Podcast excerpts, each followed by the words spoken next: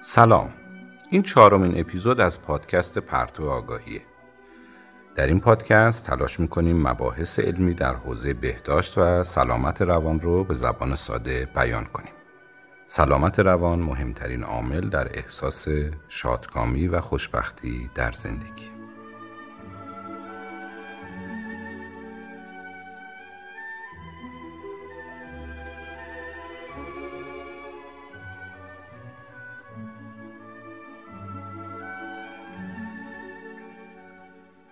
خب تو سه اپیزود قبلی ما در مورد افسردگی صحبت کردیم تعریف علمی و شاخصه های افسردگی رو بیان کردیم و گفتیم که سه عامل ژنتیک، استرس های محیطی و تربیت مثلثی رو شکل میدن که می‌تونه منجر به درگیری فرد در اختلالات روانپزشکی از جمله افسردگی بشه.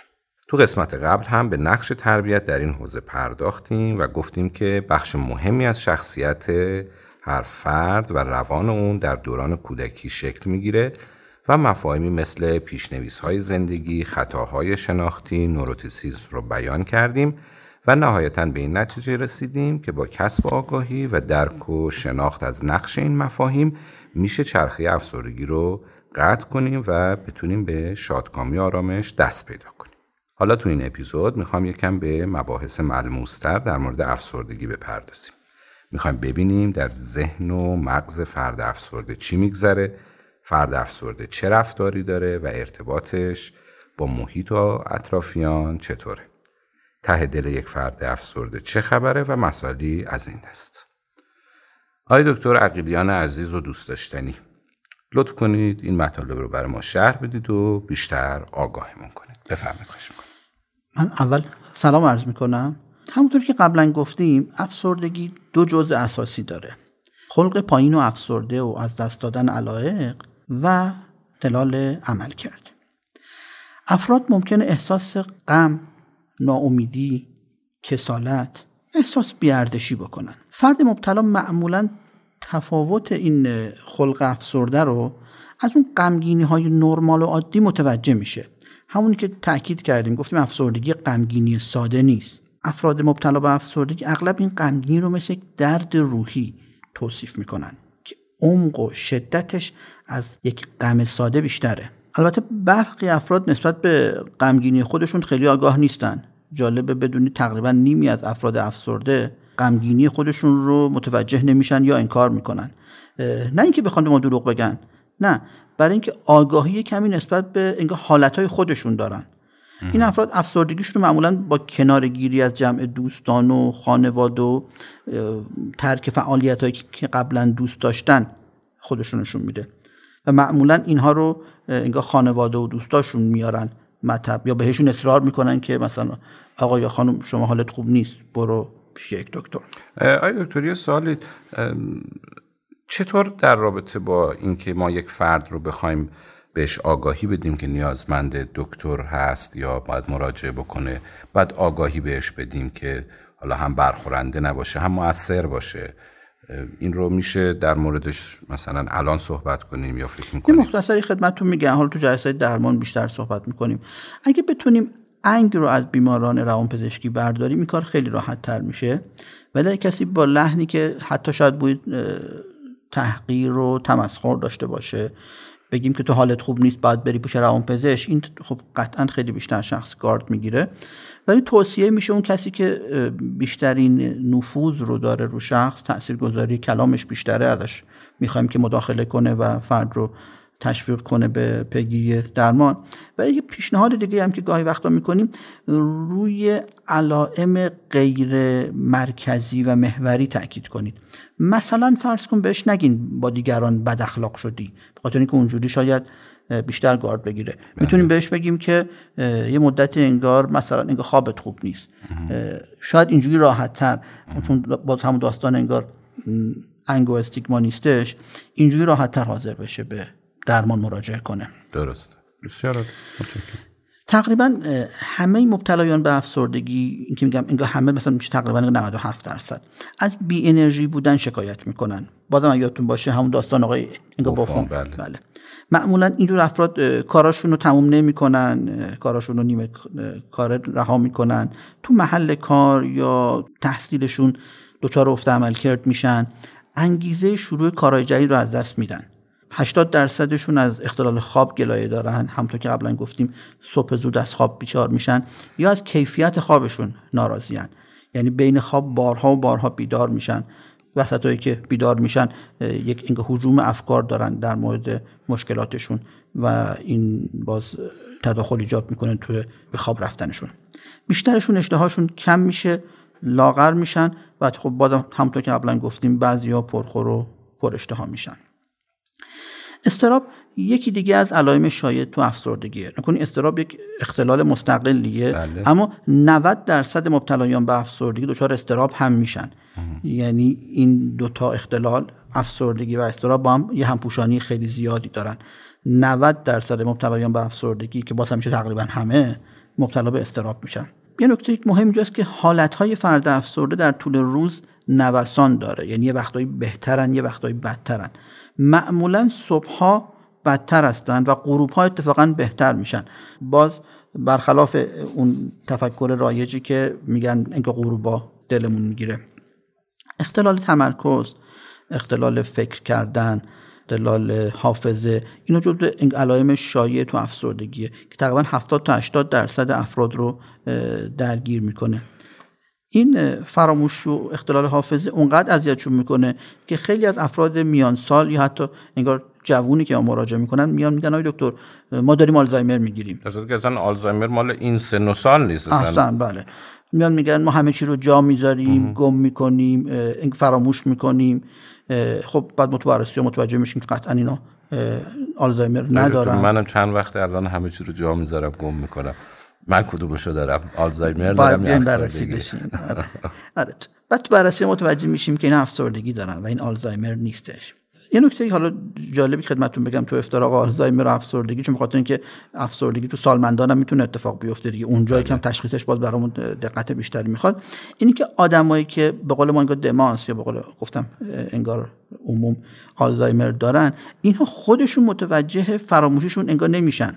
یه آدم آلزایمری معمولا از فراموشی شکایت نمی‌کنه. یعنی خودش نمی‌دونه که فراموش کرده. و هیچ وقت یه آدم آلزایمری با فراموشی به پزشک مراجعه انگار نمی‌کنه. و اون کسی که میاد میگه دکتر فراموشکار شدم. اون اغلب موارد میشه گفتش که افسردگی داره. درست تو کودک ها یا تو انگار نوجوانا افسردگی به این شکل می‌تونه خودشو نشون بده که مثلا والدین میان میگن که این انگار حواس پرته درسش رو نمی‌فهمه انگار که تنبله.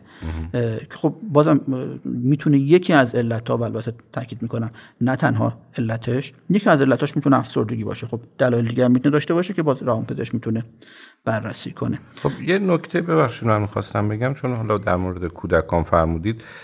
دلایل در واقع عدم تمرکز توی کودکان خیلی زیاده. مثلا من شنیدم مثلا هایپر اکتیویتی هایی که دارن اختلال عدم تمرکزی که دارن. این خواهشی که من دارم این هستش که دوستانی که حالا مطالب رو دنبال می‌کنن همونطور که تو مقدم هم گفتیم تشخیص ندند یعنی فقط اینها رو بدونن. آره. نه اینکه تا حالا یه کودکی به هر دلیل حواس پرت سریع این تشخیص ها رو بذاره. اینا واقعا یه کار تخصصی علمی هست و ورودش بهش خیلی خوب نیست این کار رو. نکنیم که سریع ورود کنیم و بگیم ما تشخیص بزنیم تشخیص یه اصطلاحی ما داریم تو دوران دانشجویی بهش می‌گفتیم اصطلاح رایج هم بهش میگن سندروم دانشجویان پزشکی که با خوندن هر علائم هر بیماری در حقیقت حالا اون بیماری رو تو خودشون یا تو اطرافیانشون تشخیص میدن. یعنی مثلا میگن آقا مثلا سیروز کبدی فلان علائم آره. داره. بعدش نگاه می‌کنن منم که دارم مثلا بابام آره. که اینجوری بوده مثلا. میگه سیروز کبدی مثلا فرضاً چه می‌دونم احساس نفخ احساس خستگی مثلا و چند تا علامت اینجوری که کاملا انگار علائم فرعی. سیروز کبدی هم و خوب احساس می‌کنه آره منم چند وقت نفخ می‌کنم یا چند وقت مثلا فرض کنین احساس خستگی می‌کنم احساس ضعف می‌کنم. یا حتی برعکسش هم حالا تو قرن 21 شده انگار گوگل کردن علائم همونطوری که حالا به شدت هم تاکید می‌کنیم که مردم این کارو نکنن ولی متاسفانه خیلی هم انگار رایجه. خب شما می‌تونید چهار تا علامت رو انگار کنار هم بذارین و گوگل بکنید و بعد سریع به تشخیص انگار سرطان یا بیماری بدخیم برسید در حالی که می‌تونسته یه علامت ساده باشه. بالاخره کنیم تو سرماخوردگی هم می‌تونیم انگار سرفه داشته باشیم. حتی می‌تونه مثلا فرض کنیم انگار سرفه انگار شدید بشه با خلط باشه. ولی می‌تونید اینو ببرین شما سمت گوگل و برسید به سل. خدا نکرده به سرطان ریه. این قطعا نیاز داره که دقیق بررسی بشه. ما اینجا می‌خوایم آگاهی بدیم. ما نمی‌خوایم که مردم خودشون تشخیص بذارن. همین دقیقا این که فرمودید من حالا علت این که اومدم میونه کلمتون این بود که یه سری از دوستان نزدیک خودمون که مطالب رو شنیده بودن بعد می‌گفتن آره من اون علائم رو مثلا چند تا شو دارم؟ اون یکی می‌گفت منم نمی‌دونم سه تا شو دارم. گفتم شما مقدمه رو کامل گوش نکردید. قرار نیست روانشناس تربیت کنیم لطفا نه خودتون رو روانشناسی بکنید نه بقیه رو. اگر واقعا احساس می‌کنید که همچین حسهایی در شما وجود داره و پررنگ هست در اسرع وقت به مشاور روانشناس یا روانپزشک مراجعه کنید. در مورد خودتون هم لطفا روانشناسی نکنید. ببخشید مسئله که بود وسط صحبت شما معمولا فرد افسرده کم حوصله میشه زود رنج میشه کم صبر میشه و کم تحمل. بعد این باعث میشه که انگار هم اطرافیانشون یا حتی انگار خودشون از بداخلاقی و پرخاشگری این افراد شکایت بکنن. و از اون طرف این تحریک پذیری زودرنجی و اون چیزی که داریم اسمشو می‌ذاریم بداخلاقی می‌تونه منجر به اختلال تو روابط بین افراد بشه. من از یکی از مراجعینم انگار خواهش کرده بودم که در حقیقت اجازه بده ما صداشو ضبط کنیم. برای اینکه یکم ملموستر بشه انگار صحبت هایی که من کردم. اگه از بدین این مصاحبه رو که با این بله، بله. مراجعینم داشتم رو ضبط کردیم بشنویم بعد باز بیشتر توضیح میدم. بسیار عالی. پس بشنویم مصاحبه یکی از مراجعین آقای دکتر عقیلیان رو که در مورد شرایطشون و درگیرشون با افسردگی به ایشون مراجعه کردن. این قسمت رو بشنویم.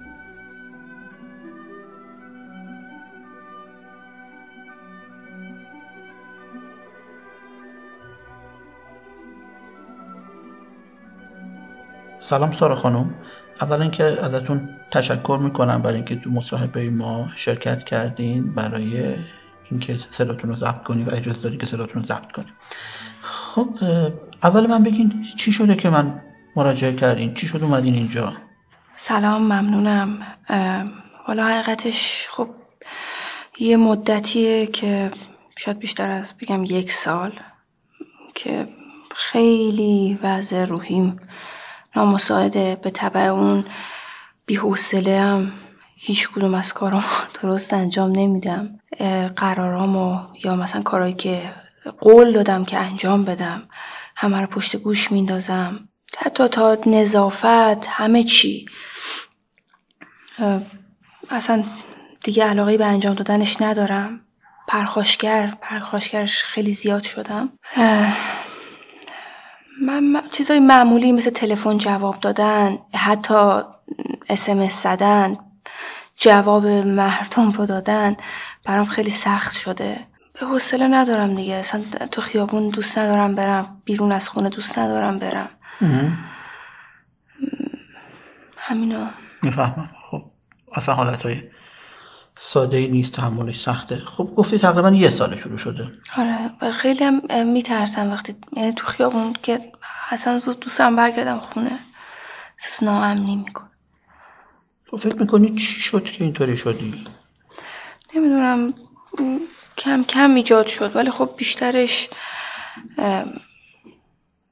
بیشترش من خودم احساس می‌کنم که شکست های پی در پی یا بالا پایین بودن شرایط جامعه یعنی دیگه از لحاظ روی خیلی خستم مثلا دیگه نمی‌تونم شرایط رو تحمل کنم. ولی خب اول اینطوری نبودم. کم کم کم کم هی مثل چیزی که حالا خودم فکر کنم افسردگی باید قطعا باشه. افسردگی هم قاعدتا مزمنه دیگه. بعدم همین شرایطی که هر روز صبح پا میشی یک ماجرایی یه روز پا میشی یک نفر کشتن ترور کردن. یه روز پا میشی می‌بینی یه هواپیما مسافر بری با اون همه آدم. صدای فریاد مادراشون هنوز من تو گوشمه واقعا. می‌فهمم. واقعا چند وقت اخیر مدار اوضاع شلوغ بوده و این خبر هواپیما تقریبا رو هممون تاثیر خیلی بعدی گذاشت و همه رو به شدت ناراحت کرد. ولی خب همونطور که خودت گفتی مال تو یکم قدیمی تر از این حرف هست. یعنی قبل از این ماجره هم خیلی خوب نبودی. نه اصلا خوب نبودم. اصلا. این احساس کردم ضربه آخر بود که می‌تونست بهم بخوره. ولی از قبلش هم خیلی حالم بد بود. همین کارمو درست انجام نمی‌دادم. حتی مدتی بود که یه تایم کوتاهی رو می‌رفتم سری باز برمیگشتم خونه. احساس بی احترامی دارم. احساس می‌کنم همه با هر کسی که وارد را ارتباط حتی دوستانم بشم آخرش یه بی احترامی به من می‌کنه. اون ترس بی احترامی خیلی برام سخته. خب چند ماه اخیر که احساس می‌کنی بدتر شدی باز فکر می‌کنی علتش چی بوده؟ روابط ناموفق. یکم بیشتر برام توضیح میدی؟ با چند نفر با, با عده وارد رابطه می‌شدم چه دوستانه چه احساسی. ولی خب در انتها احساس می‌کردم به عمد به من بی احترامی می‌کنن. بی توجهی بی احترامی یا دخالت بیش از اندازه توی زندگی عادی من. این حالتو بدتر کرد. خیلی بدتر کرد. چقدر فکر می‌کنی اینا بی احترامی بوده؟ چقدر فکر می‌کنی که زود رنجی توه؟ من پنجا پنجا احساس می‌کنم ولی خب یعنی یه قسمت هایش هم مال زود رنجی شماست. آره صد درصد. ولی خب فکر می‌کنم آدما آدمایی که بخوان تو اجتماع زندگی بکنن کار بکنن تو محیط کاری باید این شرایط رو راحت بتونن از کنارش بگذرن فراموشش کنن که یعنی مثل من کم تحمل شدی. خب اصلا مثل خوره میفته تو جونم شبا نمی‌تونم واقعا نمی‌تونم شبا بخوابم. الان دیشب تا چهار بیدار بودم. جدی. خیلی سخته. خب کلا خواب چطور این روزا؟ خواب که همش خستم همش دلم می‌خواد بخوابم ولی خواب عمیق اصلا ندارم. یعنی خسته ای ولی از خوابت راضی نیستی؟ مغزم مثلا پره نمی‌تونم درست بخواب درست. اشتها به غذا؟ معمولی ولی خب ولع غذا همیشه دارم دیگه. دیگه چه تغییراتی این روزا تو خودت احساس می‌کنی؟ دیگه هیچ وقت که خوشحال نیستم همیشه احساس خستگی دارم. همیشه دنیایی از کار دارم که انجام ندادم و اصلا انگیزه واسه انجام دادنش هم ندارم. شب به شدت ترس دارم از روبرو شدن با آدمای جدید. و همش فکر ترس از همون بی احترامی های جدید شاید؟ آره و اینکه آدم می‌تونه من آسیب بزنه یا نه. این اطراف تو آدمایی که می‌تونن بهت آسیب بزنن می‌بینی. آره شدید. فکر می‌کنم که اعتماد به نفسم خیلی پایینه. فکر می‌کنم همیشه نمی‌تونم خوب باشم. نمی‌تونم همش دنبال اینم که دیگران راضی کنم. همش دنبال اینم که یک جلوه دیگه ای از خودم به دیگران نشون بدم که کاملا من خود واقعی نباشم نباشم نه. اصلا چیزی می‌خوام از خودم نشون بدم که نیستم. یک جلوه یعنی انگار این سارایی که هستی خیلی جذاب نیست. می‌خوای یه سارایی باشه که همه عاشق همه ازش خوششون بیاد. اونو دوست داشته و خب این نقشه هم طولانی مدت آدم نمی‌تونه بازی بکنه. می‌فهمم. خب روحیت چطور این روزا؟ روحیم همین کارهای عقب افتاده همین چیزا من واقعا داره روز به روز عصبی تر می‌کنه. عصبی احساس می‌کنم دیگران دارن روز به روز پیشرفت می‌کنن و واقعا هم همینطور هست. ولی من به خاطر همین بی حوصلگی ها حتی حوصله ندارم چیزی از رو زمین بردارم بدم سلاش خال به خاطر همه این احساس کنم روز به روز دارم عقبتر میافتم از زندگی. متوجه میشم. خب چی تو رو خوشحال می‌کنه؟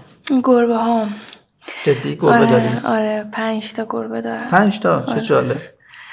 گربه هم خیلی منو خیلی احساس آرامش میدن احساس امنیت میدن. خب.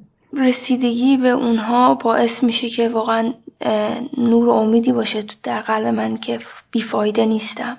جالبه.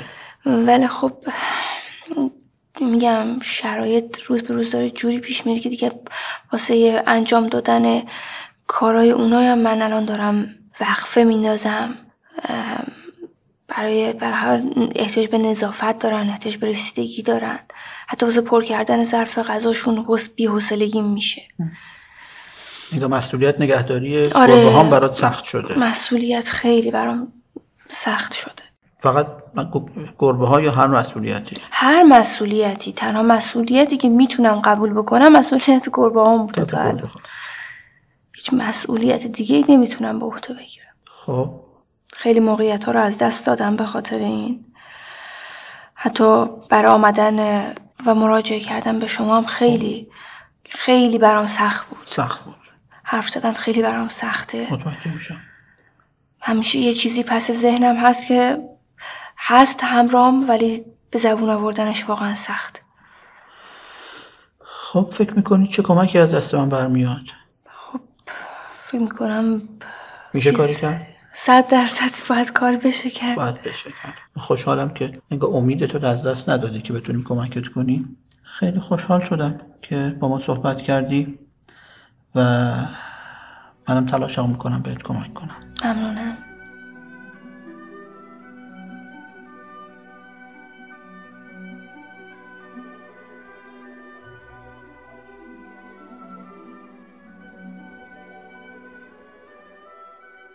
خب این مصاحبه با یکی از این مراجعه رو شنیدیم. دیدین که از بی‌حوصلگیاش گفت از اینکه کاراشو نمی‌تونه انجام بده از اینکه مسئولیت پذیرفتن چقدر براش سخت شده از اینکه بیرون رفتن خونه چقدر براش استراب انگیز شده از اینکه از اطرافیانش چقدر احساس خطر می‌کنه احساس می‌کنه که می‌خوان بهش آسیب بزنن می‌خوان چه می‌دونم بهش بی احترام می‌کنن و چه رنجی می‌کشه؟ خب نمی‌دونم این کاملا واضح بود دیگه. این با یه غمگینی ساده متفاوته. خیلی رنج توی حالا صحبت ایشون بود. و فکر می‌کنم واقعا افسردگی خیلی رنج آوره یعنی کسی که درگیر افسردگیه این همون رنجیه که گفتم که با غم عاده آره خیلی متفاوته. رنج عمیقی رو داره تحمل می‌کنه. واقعا خیلی سخته. همطور از اختلال خوابش دقیقت گفت گفتش که همش احساس خستگی می‌کنه ولی از خواب خودش انگار راضی نبود و می‌گفت خواب تیکه تیکه ای دارم. این سیکل خواب افراد مبتلا به افسرده که به هم می‌خوره و همچنین استراب زیادی که این افسردگی ایجاد می‌کنه و حتی شاید تأثیری که روی تغذیه افراد بذاره حالا چه به شکل پراشتهایی و چه در کم اشتهایی روی کسایی که بیماری زمینه ای دارن مثلا افرادی که مبتلا به دیابت هستن یا افرادی که مبتلا به انگار فشار خون هستن. یه بیماری های شبیه این باعث میشه که اون بیماری زمینه ای تشدید بشه. یعنی انگار اختلال فشار خونش اختلال انگار دیابتش. به خاطر همین به هم خوردن سیکل بیولوژیک زندگیش در حقیقت تحت تاثیر قرار می‌گیره و خب بخشی از حتی از مراجعین ما رو مبتلایان مثلا به دیابت یا فشار خونی تشکیل میده که متخصص به ما ارجاع میده که این مثلا به خاطر استرس زیادش کنترل قندش یا فشار خونش سختتر شده و باید استرسش کنترل بشه. از تاثیرات جسمی دیگه افسردگی به هم خوردن سیکل های عادت های ماهیانه توی اینگاه خانم هاست و همچنین یک در حقیقت تاثیر جسمی مهم افسردگی کاهش میل جنسیه. اون بی- رو بیولوژی بدن چون تاثیر می‌ذاره افسردگی. بله. و حتی هم اونجوری که اصلا گفتیم که اون آنهدونیایی که وقتی هیچی دوست نداشته باشم خب میل جنسی هم می‌تونه جزو همون انگار هیچی تلقی بشه. و اینطوری میشه که موارد زیادی از کاهش میل جنسی و اختلال عملکرد جنسی افراد بعد از اینکه این افراد به اورولوژیست یا متخصص اینکه قدرت مراجعه می‌کنن باز در حقیقت آزمایشاشون یا بررسیاشون تبیینشون داده میشه و بعد به یک روانشناس یا روانپزشک ارجاع میشن. و در بررسی ها می‌بینیم که علت این کم شدن میل جنسی و اختلال عملکرد جنسیشون ابتلا به افسردگیه گاهی وقتا از به هم خوردن روابط زوج ها می‌تونیم متوجه افسردگی بشیم. نگاه کنید اه، فرد مبتلا به افسردگی کم حوصله میشه زود رنج میشه بد اخلاق میشه. الان گفتیم که میل جنسیش هم کم میشه. خب این در حقیقت تو ارتباط به زوجین به شدت منجر به اختلال میشه و حتی میکن داره مثلا اولین برداشت همسرش این باشه که خب پس این انگار همسرم منو دوست نداره به من بیمیل هم هستش با من بد اخلاق هم هستش شاید کسی دیگر رو دوست داره شاید داره خیانت می‌کنه. پس اصلا بخشی از مراجعین ما کسایی هستن که رابطه زوجینشون به هم خورده به خاطر زوج اومدن ولی می‌بینیم که یکی از زوجین مبتلا به افسردگی هستن. تو صحبت کردن با فرد افسرده تو ظاهر فرد افسرده هم اینطور انگار نکاتی هست که می‌خوام خدمتتون عرض بکنم.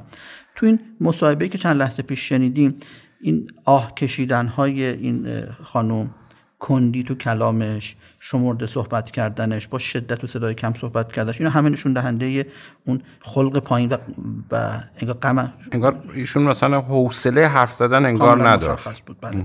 تو جواب سوالات پاسخهای کوتاه و چند کلمه ای می‌داد و انگار که حوصله حرف زدنم انگار نداشت. تا شاید بشه گفت این خیلی رو به موارد شدیدش نیست تو موارد انگار شدیدتر. این کندی کلام و آه کشیدن خیلی خیلی بیشتره و واقعا ملموسه که واقعا شخص اصلا حوصله حرف زدن نداره. تو ظاهرشون ظاهر انگار خمیده معمولا انگار دارن. خیلی وقتا انگار حرکت زیادی هم ندارن. معمولا سرشون رو پایین میندازن از نگاه چش تو چش با مصاحبه کننده و درمانگر پرهیز می‌کنن. خیلی وقتا اخم می‌کنن و خیلی وقتا حتی حوصله نداشتن که به ظاهر خودشون رسیدگی کنن. تو محتوای کلامشون هم معمولا از ناکامی هاشون میگن از از دست دادن هاشون میگن از احساس گناهشون میگن از احساس بیاردشیشون میگن که باز هم تو مصاحبه شبیه اینا رو این که در زندگی عقب افتادیم مثلا همه دارن پیشرفت می‌کنن من مسئولیتی رو نمی‌تونم بپذیرم اینجور صحبت ها یه نکته مهمی که سعی می‌کنم بعدا مفصلتر در مورد صحبت کنم بحث نگاه خودکشیه. بله. این احساس گناه احساس بیارزشی این حس منفی نسبت به خودم. زندگی و شاید از همه مهمتر ناامیدی از آینده می‌تونه منجر به افکار خودکشی بشه. تقریبا دو سوم مبتلایان به افسردگی. نکنین دو سوم خیلی آمار بالاییه. آمار بالاییه بله. با توجه به شیوع افسردگی دیدیم که چقدر باز این دو سوم می‌تونه زیاد باشه. تقریبا دو سوم مبتلایان به افسردگی افکار خودکشی دارن. و 10 تا 15 درصدشون واقعا دست به خودکشی می‌زنن. یعنی اون حس رنج و دردی که من دارم در واقع میرسونه به اینجا که دیگه اصلا, اصلا نباشم. که این رنج رو تحمل بکنم دیگه, دیگه هیچ چاره ای ندارم دیگه. بعد از خودم از بین ببرم تا این رنج تموم بشه در واقع. اون خودکشی براشون یک در واقع انگار راهکار میشه خروج از این رنجی که دارن می‌کشه. بله واقعا رنجاوره واقعا سخته. خب آی دکتر در سنین مختلف صحبت کردیم در اپیزودهای قبلی که افراد در سنین کودکی در سالمندی و مرحال سنین مختلف درگیر افسردگی میشن. در کودکان هم فرمودید که افسردگی دیده میشه. علائمی که در واقع کودک افسرده داره چطوری قابل تشخیص هست؟ علائم افسردگی تو کودکان کمی با بزرگسالان متفاوته. خیلی وقتا به شکل ترس از مدرسه خودشو نشون میده. خیلی وقتا به شکل افت تحصیلی خودشو نشون میده. گاهی وقتا خودشو به شکل وابستگی زیاد به والدین یا حتی چیزی مثل اینکار آویزون شدن به والدین. اصلا از مادر پدرش انگار حاضر نیست جدا بشه. درسته. اینا می‌تونه در حقیقت علائم افسردگی تو کودکان باشه. قطعا باز همونطوری که اوایل جلسه گفتیم و تاکید می‌کنیم ما نمی‌خوایم بگیم هر کس تحصیلی داره حتما افسرده است نه ولی خب باید توسط کارشناس بررسی بشه و می‌تونه تو افسردگی توی کودکان به این شکل خودشو نشون بده. تو نوجوانی چطور میشه تو نوجوانی هم باز کمی متفاوته. افت تحصیلی جز در حقیقت علائم رایج افسردگی خب یه نوجوان افسرده بی‌حوصله است فکرش خوب کار نمی‌کنه تمرکز خوبی نداره خب مسلما درسش هم افت می‌کنه. ولی به شکل دیگه هم اتفاق میفته که این علائم به شکل که می‌خوام بگم برای خانواده ها گاهی وقتا سخته که احساس بکنن که این چه ربطی به افسردگی داره. یه نوجوان افسرده می‌تونه رفتارهای انگار ضد اجتماعی داشته باشه دوستای انگار خلاف پیدا کنه رو به مواد بیاره رو به الکل بیاره وارد رابطه جنسی بشه از خونه فرار بکنه. و در این حال برخلاف که تو افسردگی بزرگسالا گفتیم انگار به خودشون انگار نمی‌رسن این شاید به آرایش قلیز با موهای عجیب غریب با لباسهای عجیب غریب خودشونشون بده. وقتی به والدین میگیم که این نوجوانتون اینا ناشی از افسردگی شاید یکم فهمش یا قبول کردنش براشون سخت باشه. ولی آره علائم افسردگی توی نوجوانی می‌تونه با همین چیزای خدمتتون عرض کردم. مثلا رفتارهای ضد اجتماعی مثلا همون چیزی که میگیم مثلا وندالیسم حتی مثلا در پسرها مثلا به شکل تخریب مثلا جایی بله. نمی‌دونم در دخترها به شکل دیگری خارج شدن از در واقع هنجارهای اجتماعی خودش رو نشون بده. اینا علائم افسردگی تو نوجوانیه. یعنی یکم با اون شکلی که تو ذهن فکر می‌کنین که بعد باید بی‌حوصله باشه و اینکه پس چرا داد می‌زنه پرخاشگره اینکه داره مثلا لوازم رو تخریب می‌کنه پرتوقع اینکه چه ربطی به افسردگی داره؟ نه تو نوجوانان معمولا به این شکل خودشون نشون میده اینترنت رایگان هم بی تاثیر نیست اونم جای خودش بله. خب بفرمایید که من در مقاله میخوندم. یکی از دوستانمون که در دکتر تربیت بدنی داره فارغ تحصیل میشه. روی تزش رو موضوعش رو در رابطه با ورزش سالمندان انتخاب کرده بود و داشتیم با هم دیگه در این مورد صحبت می‌کردیم. آمارهایی رو ایشون ارائه کرد از مرکز آمار ایران بود که سالمندی در میان جامعه ایران در 20 سال آینده حدودا به شدت افزایش داره. یعنی آمار رسمی مرکز آمار ایران طبق آخرین سرشماری سال 95 6 و یک دهم درصد تعداد افراد بالای 65 سال ایران بود. و در 1415 این تعداد می‌رسه به حدود 11 درصد. یعنی نسبت افراد سالمند در جامعه تقریبا توی حدود 20 سال دو برابر, خواهد در صورتی که خب در سایر در واقع رده های سنی ما کاهش رو داشتیم. یعنی نه تنها افزایش نبود که کاهش هم داشتیم. خب این خیلی مسئله مهمی یعنی دو برابر شدن افراد سالمند قاعدتا خیلی مسئله مهمی خواهد بود در طی سالهای آتی. سالمندی هم به حال داستانهای خودش داره و طبیعتا یکی از مسائل مهم سالمندی بحث سلامت روان فرد سالمند هست. چطور می‌تونیم ما در واقع افسردگی رو در افراد سالمند ببینیم و علائمش در افراد سالمند به چه شکل هست؟ همطور که شما فرمودین اون پیک جمعیتی که معروف به دهه شستی ها هستش بالاخره به سالمندی می‌رسه و ما به شدت جامعه انگار سالمندی خواهیم داشت تا 20 سال آینده و مسئله بسیار مهمی از لحاظ سلامت روان تو کشور ما متاسفانه افسردگی تو سالمندان کمتر تشخیص داده میشه. یعنی خیلی وقتها چه انگار مراقبین فرد سالمند چه حتی درمانگران و پزشکا علائم افسردگی یک انگار سالمند رو انگار که جزء سیر طبیعی سالمندی می‌دونن سالمندی علائم افسردگی می‌تونه مثلا علاوه بر اون علائم رایج مثلا انگار خودشو به شکل دردهای پراکنده جسمی نشون بده و خب سالمندا از اونجایی که خب به خاطر انگار آرتروز یا خیلی چیزای دیگه می‌تونن دردهای مختلفی داشته باشن ما یک سالمند رو می‌بینیم که انگار از سردرد همیشه انگار شکایت می‌کنه و می‌تونیم اینو انگار جدی نگیریم و احساس بکنیم خب این سیر طبیعیه سالمندی خب آره دیگه سالمندا همیشه یه جاشون درد می‌کنه در حالی که می‌تونه علائم افسردگیش باشه. اگرتون باشم اینو مفصلا صحبت کردیم که افسردگی تو سالمندی شیوع خیلی زیادی داره. 25 تا 50 درصد در حقیقت سالمندان مبتلا به افسردگی میشن. افرادی که از نظر اقتصادی اجتماعی ضعیفتر هستند افرادی که همسرشون از دست دادن و افرادی که بیماری جسمی ناتوان کننده دارن اونایی که از نظر اجتماعی منزوی هستن و تنها هستن تو این افسردگی خیلی بیشتر دیده میشه. درسته. پس در واقع حفظ حالا سلامت روان در دوران سالمندی خیلی مسئله مهم و حساسی هست که حالا ما حتما برنامه رو مبحثی رو خواهیم داشت در رابطه با آره یک مبحث کامل در سالمندی داشته باشیم خیلی بهتر در واقع نقش روابط اجتماعی نقش ورزش و مسائل ارتباط با اطرافیان محیط زندگی سالمند همه اینها رو انشالله بررسی می‌کنیم. به اشاره فرمودید که حالا دردهایی که توی سالمندان وجود داره یه مبحثی هست در واقع ببخشید حالا من لغاتی رو به کار می‌برم که توی هیت شماست. شاگرد شما هستم.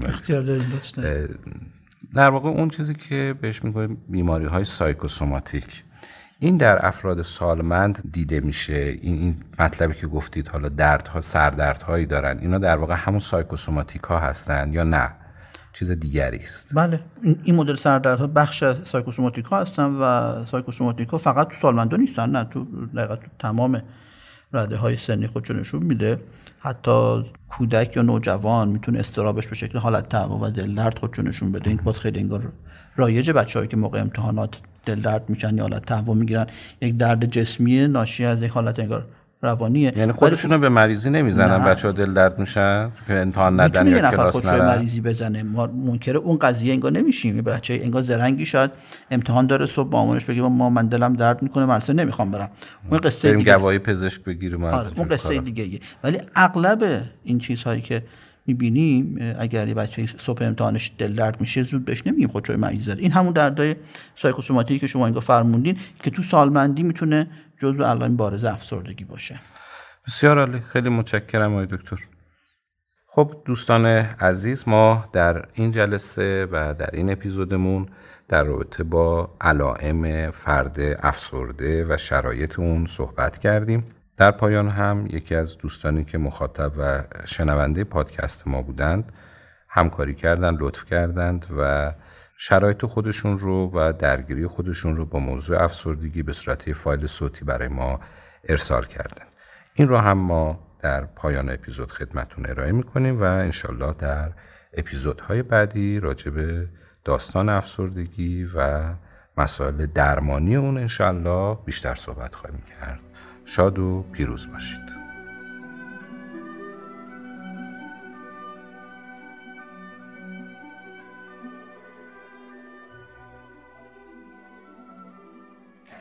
سلام من دچار افسردگیم و توی دوران افسردگی اولین چیزی که خیلی به من فشار میاره و زندگیمو تحت تاثیر قرار میده پرخوابی انگار خیلی نیاز به خواب پیدا می‌کنم و نیاز به اینکه حتی اگه خوابم نیاد ولی تو رخت خواب باشم.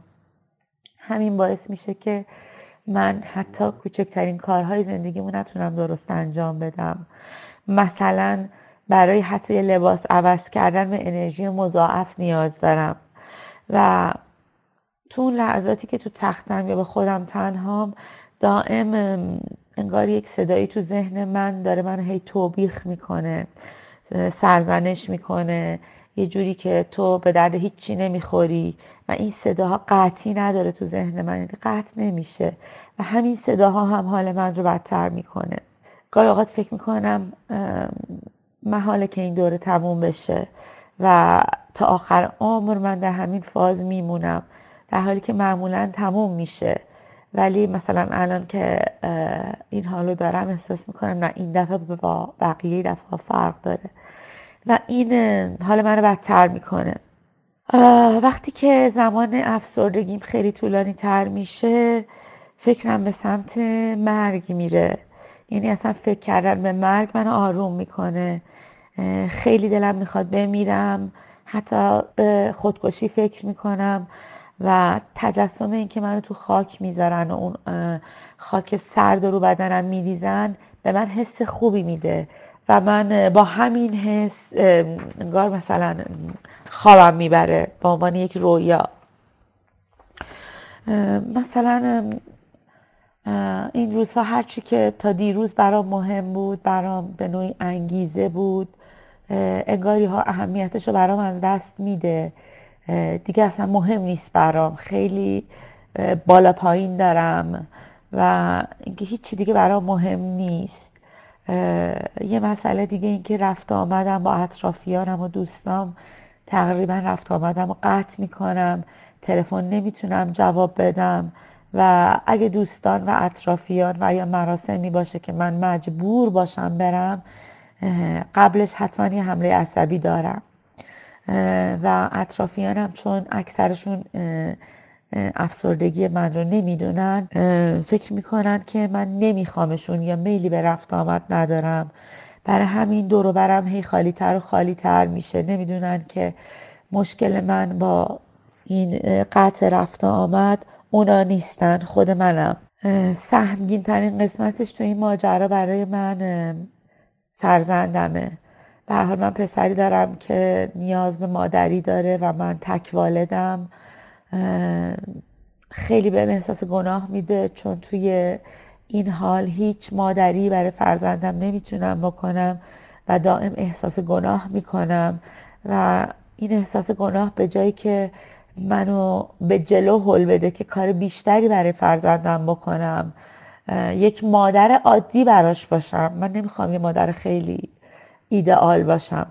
به جایی که منو به سمت این سوق بده بدتر به سمت عقب سوق میده. من, من از بچم دور می‌کنه. هی دلم می‌خواد فاصله بگیرم. همین دیگه مسائل خیلی زیاده ولی الان اینا به ذهنم رسید. خدا نگهدار.